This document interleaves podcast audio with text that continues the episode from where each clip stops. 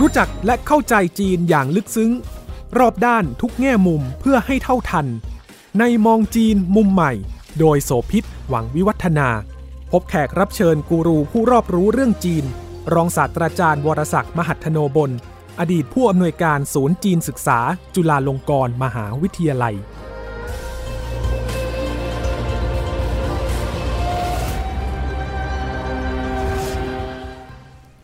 สวัสดีค่ะ ต้อนรับคุณผู้ฟังทุกท่านมาพบกับมองจีนมุมใหม่ทางไทย PBS Podcast นะคะ ตอนที่แล้วเราคุยกับอาจารย์บรศักดิ์มหัทโนบล อดีตผู้อำนวยการศูนย์จีนศึกษา จุฬาลงกรณ์มหาวิทยาลัย ในประเด็นเรื่องของภาษาจีนนะคะคนจีนยุคใหม่ตอนนี้เจอปัญหาใหญ่เลยค่ะ เขียนตัวอักษรจีนน่ไม่ค่อยเป็นละ อันนี้เป็นผลอีกด้านหนึ่งของนวัตกรรม แล้วก็เทคโนโลยีที่ทำให้การเขียนมันสะดวกขึ้น เพราะว่ามีตัวช่วยในการสะกดแล้วก็เดาคำล่วงหน้า แต่นี่กลายเป็นปัญหาใหญ่เลยนะคะ แล้วก็เป็นโจทย์ที่คงจะท้าทายรัฐบาลจีนอยู่พอสมควรทีเดียว เพราะว่าการที่รัฐบาลของประธานาธิบดีสีจิ้นผิงตั้งเป้าเอาไว้ว่าปี 2025 เนี่ยจะผลักดันให้พลเมืองจีน ถึงร้อยละ 85 ในประเทศเนี่ยสามารถใช้จีนกลางเป็นภาษาหลักได้ ซึ่งก็หมายรวมถึงทักษะทั้งการอ่านออกเขียนได้ แล้วก็พูดได้ด้วยนะคะ ไม่แค่เพียงการเขียนตัวอักษรเท่านั้น แต่มันยังมีภาษาเรื่องของการพูดที่มีภาษาของท้องถิ่นของชนเผ่าต่างๆ เรียกว่ามีเป็นร้อยสำเนียงเลยทีเดียวรัฐบาลจีนจะสามารถทำให้เกิดความเป็นเอกภาพในประเทศผ่านภาษาได้อย่างไร วันนี้เราจะมาเจาะลึกอีกประเด็นหนึ่งที่เกี่ยวข้องกับเรื่องของภาษาจีน ในแง่ของตัวอักษรค่ะคุณผู้ฟัง การเมืองเรื่องอักษรจีนนี่มีประเด็นปลีกย่อยที่สำคัญมากๆ ซ่อนอยู่เยอะเลยนะคะ แล้วมันไปเกี่ยวพันกับเรื่องของไต้หวันกับจีนแผ่นดินใหญ่อย่างไร รวมไปถึงการเรียนรู้อักษรจีนของคนต่างชาติด้วย อาจารย์บรศักดิ์จะมาคุยเชิงลึกกัน สวัสดีครับ เรื่องของอักษรจีน มองผิวเผินก็คือแค่ เครื่องมือถ่ายทอด ความเข้าใจ ความคิดอ่านของผู้เขียนไปสู่ผู้อ่าน แต่ว่าถ้าบอกว่าเป็นอักษรจีน มันจะมีประเด็นที่ลึกซึ้งซ่อนอยู่อีกเยอะมากๆเลย ในด้านของสำเนียงและการพูดเนี่ยภาษาจีนมีเป็นนับร้อยๆสำเนียง แล้วก็มีภาษาท้องถิ่นที่เรียกว่าแตกต่างกันอย่างสิ้นเชิงนะคะไม่ได้แปลว่าคนทางเหนือกับคนทางใต้พูดภาษาจีนท้องถิ่นแล้วจะเข้าใจกันละกันเหมือนกับประเทศไทยที่คำเหมือนเดิมแต่ต่างกันที่ โทนเสียงหรือวรรณยุกต์การออกเสียงใช่ไหมคะของจีนนี่มันต่างกันอย่างมากๆเลย นั่นคือเรื่องของการพูดหนึ่งละแต่ตัวอักษรก็มีมากกว่าหนึ่งมีอักษรตัวเต็มกับตัวย่อครับนะคะทีนี้มันมีบริบทแวดล้อมที่มันเกี่ยวข้องกับเรื่องของการใช้งานยังไง ระหว่างตัวเต็มกับตัวย่อมีพัฒนาการยังไง อาจารย์เล่าให้ฟังหน่อยได้ไหมคะครับ แรกเริ่มนั้นตัวอักษรจีนเป็นอักษรภาพค่ะ แล้วต่อมาก็พัฒนาจากภาพนั้นก็ดูเป็นนามธรรมมากขึ้น ใช้มาเป็นเวลานับ 2 3พันปีนะครับจนกระทั่งมาถึงยุคของคอมมิวนิสต์นี้คือยุคปัจจุบันเนี่ยตั้งแต่ปีคศ 1949 รัฐบาลคอมมิวนิสต์อยากจะให้ชาวจีน ซึ่งตอนนั้นชาวจีนที่รู้หนังสือเนี่ยมีน้อยมาก เป็นคนระดับล่างของสังคม โดยเฉพาะชนชั้นชาวนา ว่าจะทำยังไงให้รู้หนังสือจีนเนี่ยเร็วขึ้น แล้ววิธีหนึ่งก็คือเกิดความคิดอ่านว่าเออทำตัวเต็มเนี่ยให้มันตัวย่อจะได้จำง่ายๆ และหลังจากนั้นรัฐบาลจีนก็เลือกเอาคำจีนที่มีการใช้กันมากในชีวิตประจำวัน เลือกมาเป็นระยะระยะ เลือกมากี่คำก็แล้ว แต่ก็ทำตัวเต็มนั้นให้เป็นตัวย่อนะฮะจาก 10 ขีดบางคำนี้ 20 ขีด บางคำนี้มากกว่า 20 ขีดเนี่ยให้เหลือ 2-3 ขีดอ่านะครับซึ่งซึ่งตรงนี้เนี่ยเป็นเรื่องที่น่าสนใจมากนะครับ จนถึงปัจจุบันนี้ก็ยังคงทำอยู่นะครับ ยังคงทำอยู่ จากเยอะมาเป็นน้อยจากมากๆ ให้เหลือไม่กี่ขีดเนี่ยเขามีหลักการของเขาอยู่เขาไม่ได้คิดไปแบบใช่โดยไร้เหตุผลราชบัณฑิตจีนเขาก็จะมีวิธีการใช่ไหมคะว่าอ้างอิงได้ว่า อ่า ถ้าย่อมาแบบนี้เนี่ยความหมายคืออะไรยังไงครับใช่ไหมคะใช่ครับเขาเขาสามารถเท้าความให้เหตุผลได้ค่ะว่าทำไมตัวเต็มตัวนี้เมื่อย่อแล้วจึงย่อเป็นแบบนี้คือค่ะมีคำอธิบาย ซึ่งการเป็นตัวย่อเนี่ยเป็นประโยชน์คุณอุปการมากเลยสำหรับคนจีนยุคหลัง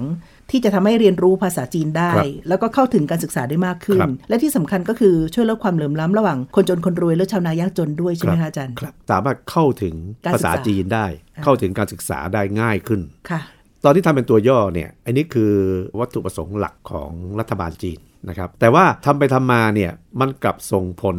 ในด้านกลับอีกเรื่องหนึ่ง ซึ่งผมเข้าใจว่ารัฐบาลจีนน่าจะพอใจ ตั้งแต่ใช้ตัวย่อใช่ไหมครับ หลังจากนั้นเป็นต้นมาเวลาติดต่อสื่อสารอะไร เขียนเนี่ยเร็วขึ้นอ๋อ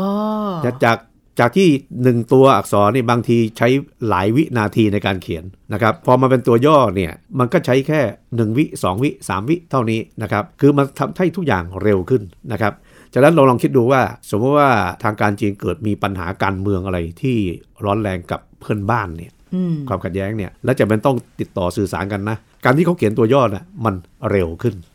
มันเร็วขึ้นครับ ตัวนี้ก็ผนวกกับอีกประเด็นหนึ่ง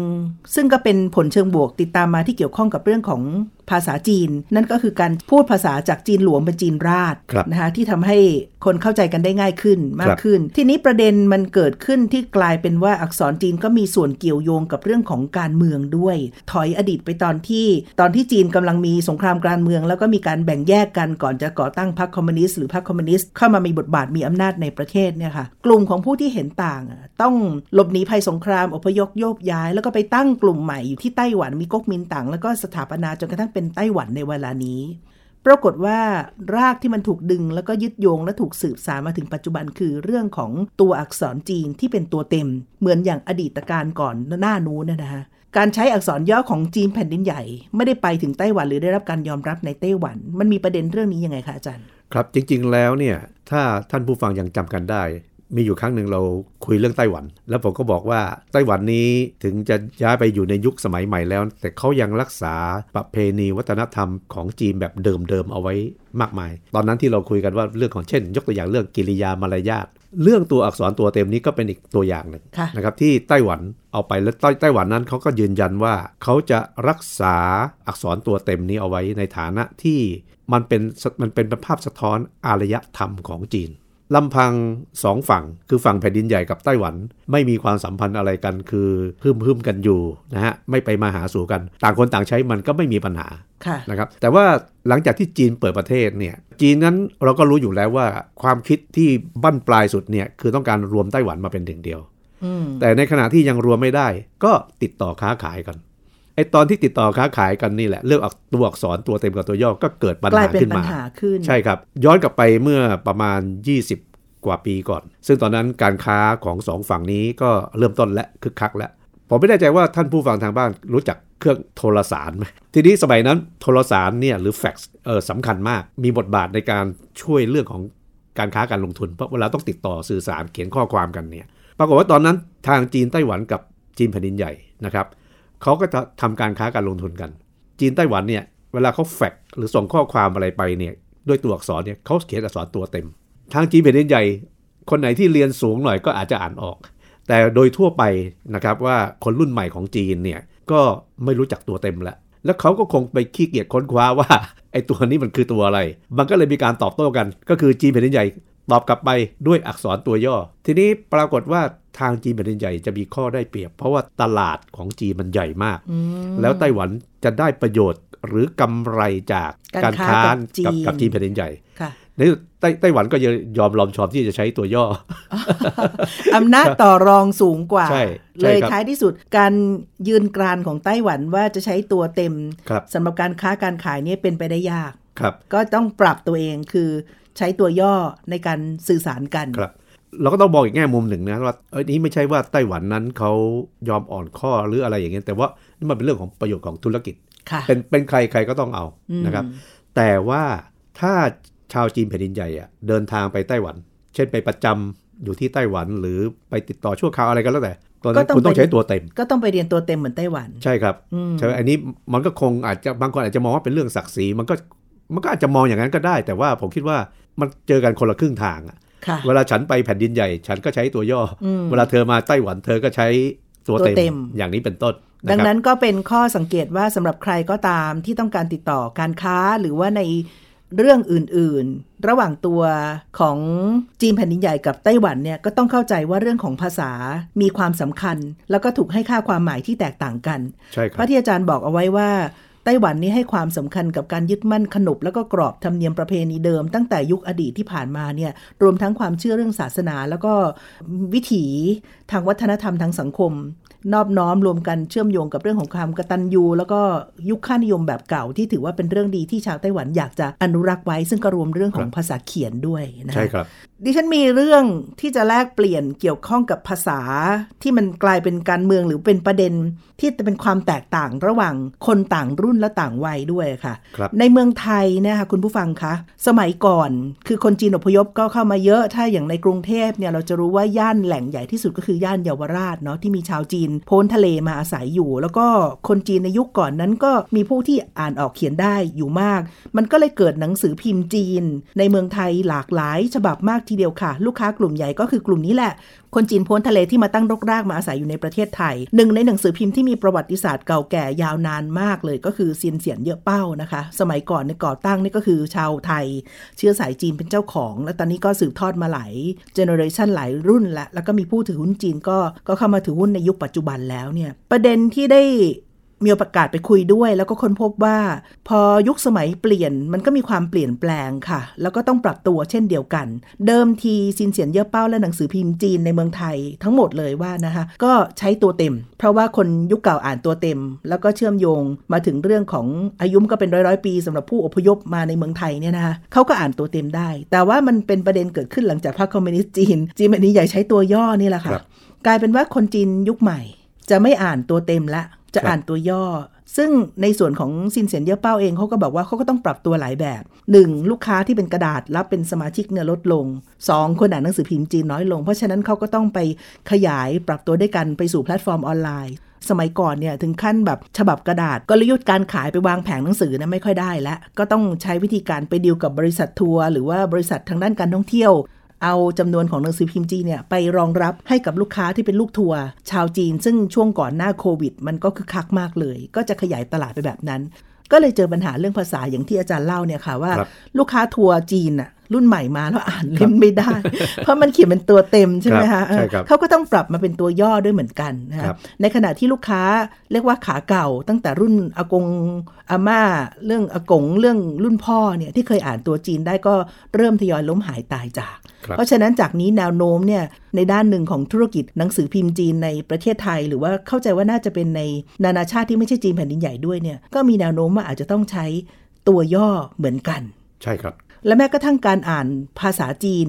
ที่เป็นตัวอักษรจีน เราสองคนเนี่ยค่ะครับเราก็มีปัญหาที่ต่างกันใช่ไหมอาจารย์ ใช่ครับ อาจารย์มีปัญหายังไงฮะคือผมเรียนภาษาจีนมาตั้งแต่เด็กเนี่ย ผมเรียนตัวเต็มมาโดยตลอดอืมนะครับ ทีนี้พอมาทำงานนะครับ ผมก็ไม่เคยไปเรียนภาษาจีนที่เป็นตัวย่อเลยนะครับ ฉะนั้นเวลาผมไปจีนแผ่นดินใหญ่อะผมมีปัญหาในการอ่านภาษาจีนค่ะคือมันเป็นตัวย่อแล้วผมก็ไม่รู้ว่าตัวอะไร ทีนี้พอถามเพื่อนคนจีน ถ้าโชคดีหน่อยเพื่อนคนจีนคนนั้น เขารู้ว่าตัวเต็มเขียนยังไงเขาจะเขียนให้ผมดู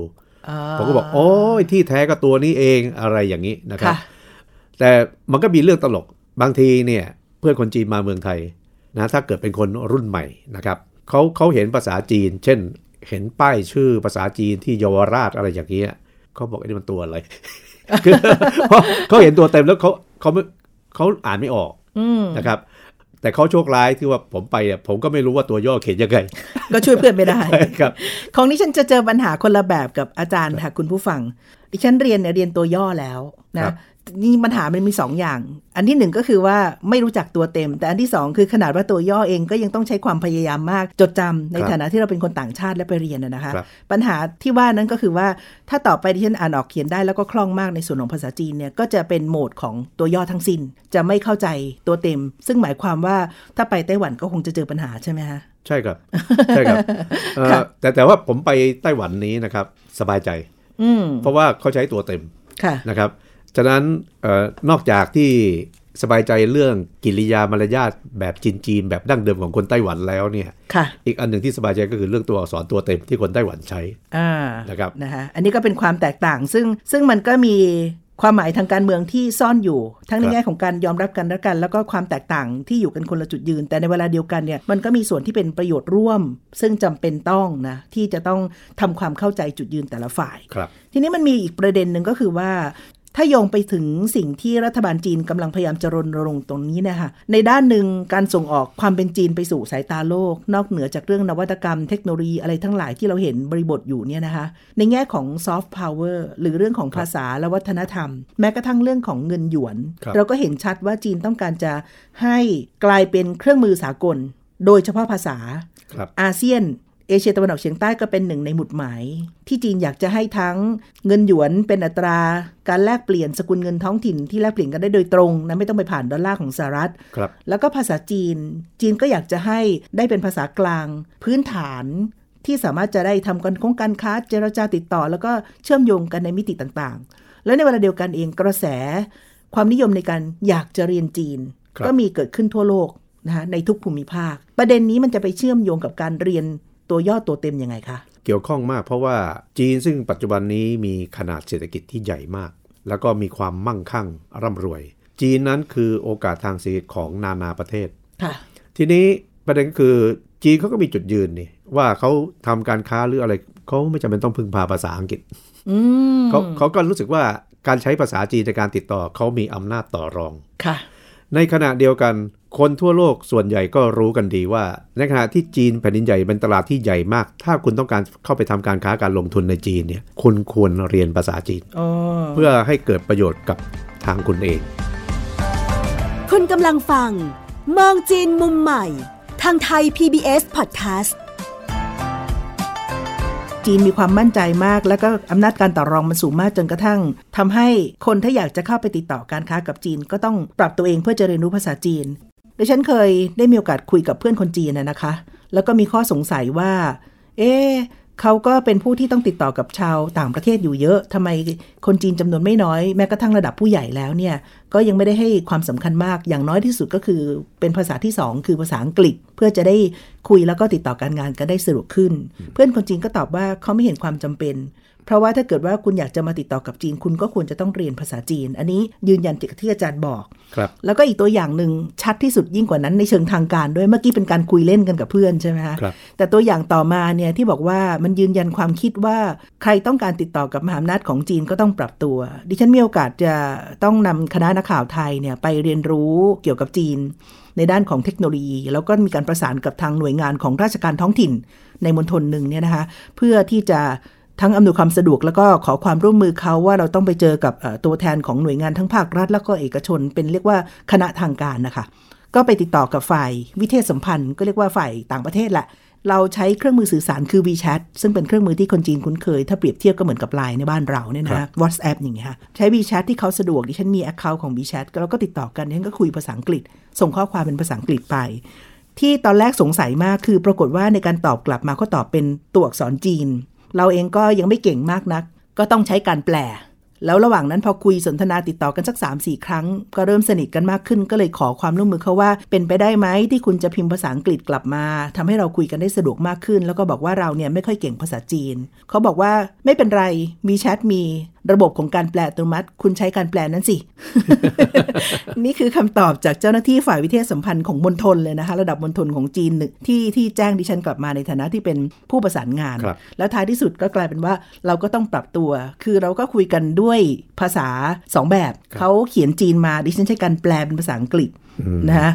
เป็นภาษาไทย แล้วก็ในเวลาเดียวกันตัวเองเนี่ยตอบภาษาอังกฤษไปหาเขา ก็ไม่รู้ว่าเขาแปลหรือไม่แปลนะคะ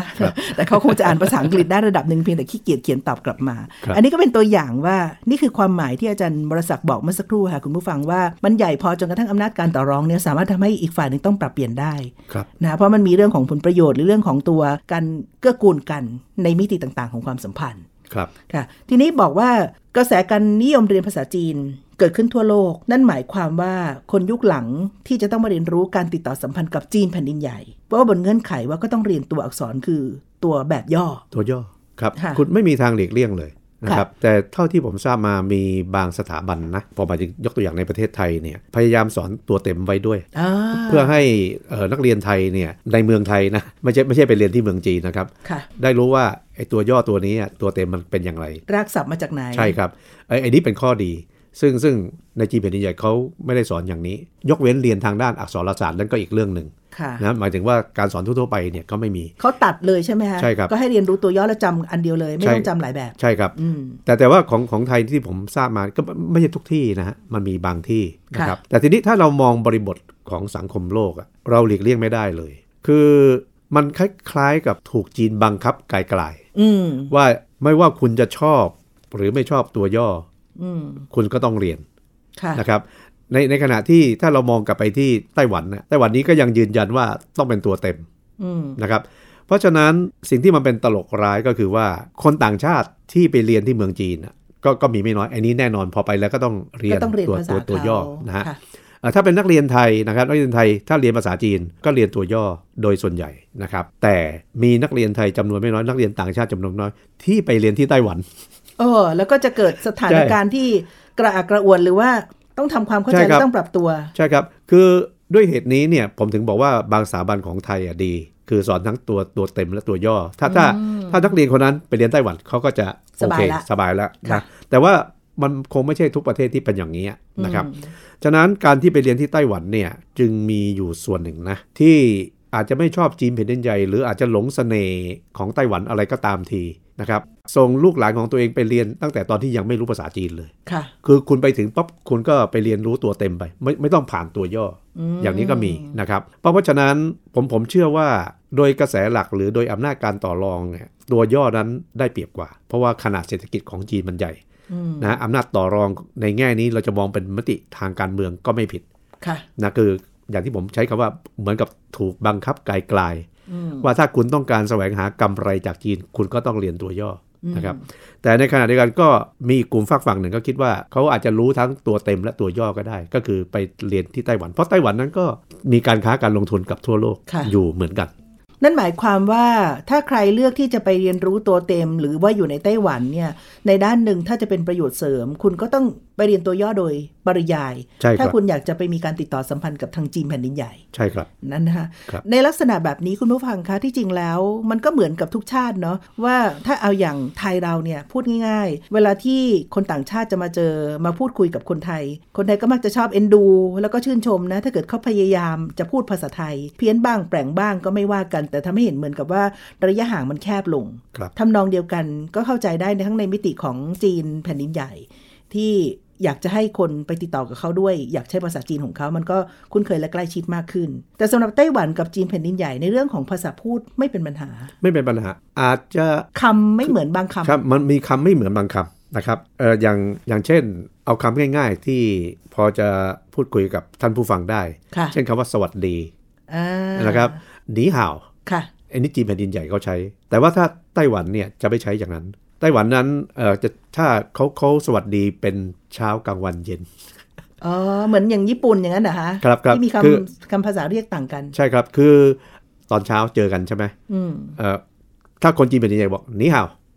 นะฮะเอ่อแต่คนไต้หวันเจ้าอันไอ้ไอ้นี่เป็นความแตกต่างเอ่อตอนที่ผมเรียนนะฮะผมเรียนแบบเก่าไงแบบไต้หวัน เพราะฉะนั้นเวลาผมทักทายคนจีนพูดที่เป็นผู้ใหญ่สมัยผมเด็กๆอะหรือสวัสดีคุณครูอะไรพวกเนี้ยผมก็จะพูดแบบเก่านะฮะคือเจ้าอันพอกลางคืนก็หวานอันนะครับแต่ว่าเจ้าสร้างหาวหรือหวานอันก็มีใช้อยู่ในเมืองจีนเหมือนกันนะคะ แต่ผมเห็นน้อยมาก แต่ส่วนใหญ่เจอจะหปุ๊นีบห่าวหนีห่าวง่ายหนีห่าวหนีห่าวอ่ามันใช้ได้ทุกนะครับโอกาสทุกจังหวะเวลาเพราะเพราะฉะนั้นตอนตอนที่ผมไป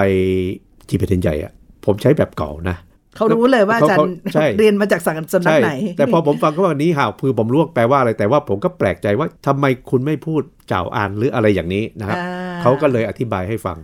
ค่ะนะว่าเออก็รวบยอดทีเดียวว่าเป็นหนีเห่าทุกเวลานาทีอ่าก็เหมือนกับสะดวกคำว่าขึ้นสวัสดี อย่างที่เราสามารถสวัสดีได้ทุกเวลาเช้าสายนาบ่ายทีเย็นใช่ใช่ไหมนะครับอ่าครับค่ะ ภาษา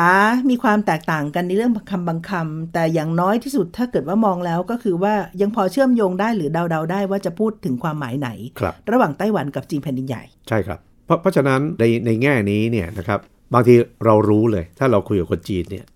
ว่าว่าคนนี้ไต้หวันคนนี้จีนแผ่นดินใหญ่นะครับอ่าอ่าอ่าอย่างนี้เป็นต้นนะครับค่ะนอกเหนือจากเรื่องกิริยามารยาทรายละเอียดนะที่ผมเคยเห็นพูดว่ามีความใช่แตกต่างกันระหว่างคนใช่สองกลุ่มนี้ใช่ใช่ใช่ไหมคะใช่ครับเออถ้าจะว่าไปแล้วในอีกด้านหนึ่งเนี่ยแผ่นดินใหญ่ทางจีนแผ่นดินใหญ่กับไต้หวันนะในเชิงของภาษาสื่อสารนะยังเข้าใจกันได้ เทียบกันแล้วกับภาษาถิ่นบางภาษาในจีนแผ่นดินใหญ่เองเนี่ยมันยังง่ายกว่าไหมหมายถึงหมายไต้หว่าวันคนไต้หวันเข้าใจภาษาจีนแผ่นดินใหญ่อะมันง่ายกว่าในเชิงของรูปประโยคแล้วก็คำเนี่ยในขณะที่อะอย่างมองโกเลียในทิเบตซินเจียงอย่างเงี้ยจะพูดคนละบริบทเลยกับจีนแมนดาริน คนไต้หวันนี่จะเข้าใจจีนแผ่นดินใหญ่ได้ง่ายกว่า ถ้าถ้าอ่าเป็นชนชนชาติพันธุ์นะค่ะที่ใช้ภาษาจีนนะ แต่ว่า จีนจีนท้องถิ่นเนี่ยอ่าโอ้โหมันคนละเรื่องคนละเรื่องกับภาษาจีนกลางเลยเหมือนกับคนละภาษาเลยแหละใช่ถ้าอย่างนั้นใช่ไหมเนี่ยผมผมถึงเข้าใจรัฐบาลจีนนะที่เขาบอกว่าอยากให้คนจีนใช้ภาษาจีนกลางได้ 85เปอร์เซ็นต์เพราะเพราะว่าเออเวลาติดต่อเนี่ยภาษาราชการเนี่ยถ้าเขาไปติดต่อราชการนี่เขาใช้ภาษาจีนกลางเนี่ยในการติดต่อใช่ไหมครับปรากฏว่าในในท้องถิ่นของจีนเนี่ยจำนวนมากคนกันเอง คนในหมู่บ้านก็รู้จักกันกับข้าราชการใช่ไหมครับ เวลาติดต่อว่าแทนที่เขาจะพูดภาษาจีนกลางเขาพูดภาษาถิ่นอ่านะครับไอ้ไอ้นี่คือเหตุผลที่ว่าทำไมรัฐบาลจีนจึงคาดหวังว่าอยากจะให้ 85%ใช้ภาษาจีนกลาง เพราะเพราะว่าทันทีที่เขาพูดภาษาถิ่นเนี่ยสมมติว่าคุณโสภิตเป็นข้าราชการคนหนึ่ง อยู่อยู่อยู่ปักกิ่ง แล้วต่อมาย้ายไปทำงานในท้องถิ่นถิ่นหนึ่งถ้าคุณโสภิตไปเป็นเจ้าคนนายคนนะแล้วฟังข้าราชการท้องถิ่นคุยกับชาวบ้านนะคุณโสภิตจะฟังไม่รู้เรื่องอื มมันก็มีปัญหาในการบริหาร แต่ทีนี้มันมีรายละเอียดของมันแบบนี้ค่ะคุณผู้ฟังครับอภาษาเนี่ยตัวเขียนนะครับตัวอักษรจีนเนี่ยเหมือนกันครับอพูดภาษาถิ่น แต่ก็เวลาเขียนเขียนจะเขียนตัวจีนที่เหมือนกับใช่เอ่อจีนทางการภาษาทางราชการใช่ไหมใช่ครับคะใช่เพียงแต่ภาษาพูดน่ะแตกต่างครับนะอันนี้คือพูดถึงภาพสังคมของจีนแผ่นดินใหญ่เองนะครับแต่ว่าเมื่อเทียบกับไต้หวันเนี่ยกลายเป็นว่า เสียงพูดน่ะคล้ายคลึงกันใช่เข้าใจกันได้ แต่ครับตัวอักษรไม่เหมือนกัน ใช่ครับ ทั้งทั้งที่เป็นจีนเหมือนกัน ใช่ครับ เออใช่ใช่อันนี้ก็คือครับสภาพที่แตกต่างกันอยู่ที่ก็น่าสนใจครับ นะแต่มันมีรากในอดีต มันมีประวัติที่เรายึดโยงแล้วเราอธิบายได้ว่าทำไมถึงเป็นสภาพอย่างปัจจุบันนี้ครับแล้วก็โยงมาสู่ว่านี่คือชาเลนจ์หรือความท้าทายใหญ่สำหรับรัฐบาลจีนแผ่นดินใหญ่นะครับอย่างน้อยที่สุดก็คือทำให้ 85%ของประเทศตัวเองเนี่ยสามารถจะทั้งอ่านออกเขียนได้พูดได้ในเกิดในการใช้ภาษา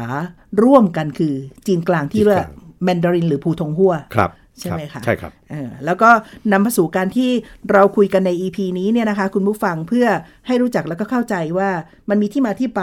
ครับแล้วก็ในความหมายอย่างที่บอกค่ะว่า ชาติที่มีอำนาจการต่อรองเหนือกว่านะเราก็ต้องเลือกเอาครับนะคือสภาพสังคมหรือการบังคับ มันไม่ได้เข้มข้นมากแบบมาอยู่เมืองไทยไม่ต้องจำเป็นหรอกว่าคุณจะต้องเรียนภาษาไทยแต่อย่างน้อยคุณก็ต้องภาษาอังกฤษได้ แต่ถ้าจีนเนี่ยมันง่ายและมันสะดวกกว่า ถ้าคุณจะเข้าไปก็คือเรียนรู้อะเหมือนกับว่าถ้าเป็นคำพังเพยเปรียบเทียบไม่เข้าทำเสือจะได้ลูกเสือได้ยังไง ใช่ครับใช่ไหมฮะครับก็เป็นความหมายที่เราคุยกันในวันนี้ครับสำหรับตอนเรื่องการเมืองเรื่องอักษรจีน กับมองจีนมุมใหม่ ทางไทย PBS Podcast ค่ะ วันนี้อาจารย์บรศักดิ์และดิฉันโสภิตลาคุณฟังแล้วนะคะ สวัสดีค่ะ สวัสดีครับ